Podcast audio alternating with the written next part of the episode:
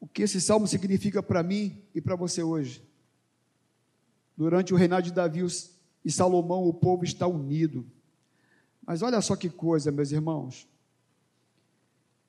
Olha que coisa. Porque depois da morte de Davi, da morte de Salomão, o povo se divide de novo. Roboão, filho de Salomão, brigou com Jeroboão. E aí, mais uma vez, por causa de vaidade, o povo de Israel se divide. Dez tribos seguem Jeroboão e as duas Roboão.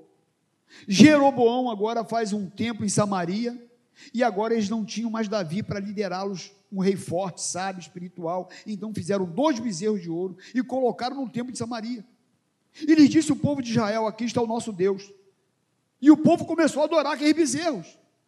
O reino de Sul, até que alguns descendentes de Davi ficaram e manteve o povo adorando ao Deus verdadeiro. Mas, vez por outra, entrava um rei que fazia tudo errado e levava o povo à idolatria.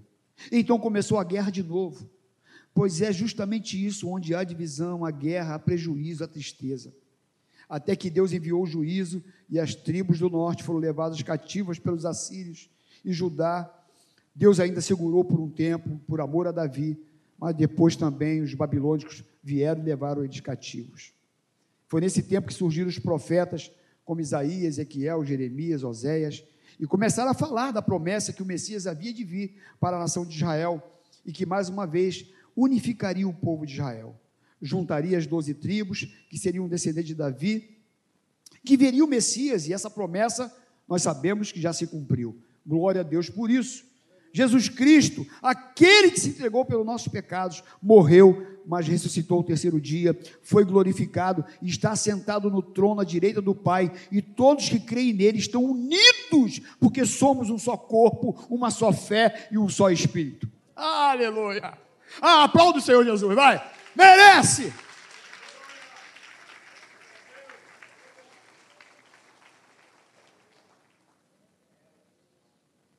Inclusive, na carta de Tiago, ele começa falando que está escrevendo as doze tribos.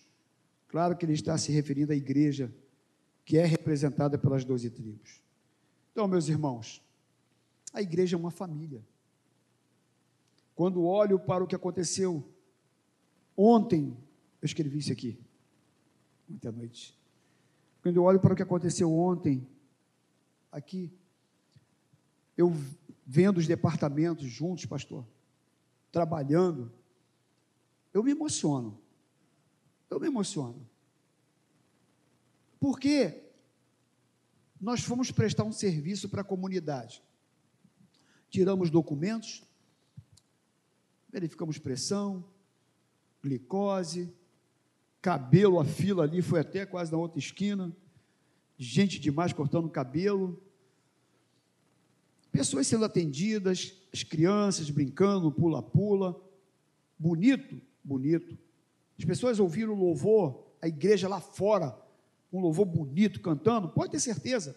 Pessoas estavam nas suas casas, os comerciantes ouviram, foram abençoados. A gente não tem nem noção do desdobramento disso. Mas, olhando numa outra perspectiva, eu olho agora para a igreja. Porque o que a gente pensa é o seguinte: fomos abençoar as pessoas. Nós fomos oferecer um serviço. Fomos. E abençoamos? Abençoamos sim a comunidade. Mas se vocês querem saber, a igreja foi a mais abençoada. Silas, departamento infantil trabalhando, os homens ajudando a montar e desmontar, pessoal do som envolvido montando um instrumento, aparelhagem, pessoal do louvor envolvido, pessoal da consagração envolvido, os diáconos, eu contei os diáconos que vieram, eu conto. Quase todos vieram, os que não vieram justificaram porque estavam trabalhando. Pouquíssimos não vieram. E isso me alegrou muito ver os diáconos aqui. Eu vou esquecer de algum departamento e nem vou até parar por aqui. Porque todos os departamentos da igreja estavam envolvidos com o trabalho. Todo mundo ali, sabe, feliz ou felizes por estar servindo, por estar trabalhando. Não tinha esse negócio, é meu departamento. Não, está todo mundo ali envolvido na obra, se alegrando, porque está servindo ao Senhor junto. Meus irmãos, isso é unidade, isso é comunhão. E Deus se alegra com isso, de ver a igreja junto, motivada, envolvida. A igreja é isso. Não é? E meus irmãos, foi tudo assim muito bacana, porque o trabalho de manhã foi uma benção, almoçamos, e aí a gente pensou realmente em terminar um pouquinho antes, e a, a Regina falou assim: ó, Pastor, na hora que eu estiver terminando, vai chegar a chuva. Eu falei: Então tá bom, profeta. E aí foi. Na hora que a gente, eu peguei aí para a última palavra para a gente encerrar. Eu falei, Deus amou o mundo de tal maneira, bum! Falei, oh, glória a Jesus. Eles cantaram dois louvores. E aí caiu a chuva aí, todo mundo já já tínhamos começado já a desarmar, que a gente tinha pedido quando eu vi também, né? ele vai desarmando. Mas fato é que foi um trabalho bonito, abençoador. E a igreja junto, eu quero até agradecer a Renata aqui. Renata, foi a coordenadora do, do evento, foi você. Não, eu só pensei, Renata, quem coordenou foi você. Renata ralou muito, trabalhou muito, coordenou tudo, e, enfim, é, parabéns pelo trabalho, foi excelente e, e obrigado pela igreja que se envolveu nessa obra que foi tão bonito. Então, meus irmãos, é isso. E unidade vai além de quatro paredes, não é verdade? Estar junto fora das quatro paredes é unidade, porque comunhão vai muito além do que um abraço aqui na igreja, do que um sorriso aqui na igreja. Comunhão vai muito além de um aperto de mão aqui na igreja. Comunhão é quando o Silas fura o pneu e fala assim: Mazinho, eu furei o meu pneu aqui no pilar. E o Mazinho, eu estou indo para aí agora. E ele trocou no pneu para o Silas, porque o Silas já está idoso, não está conseguindo. Ô, oh, perdão. Foi o pastor Carlos que mandou falar isso. Hein?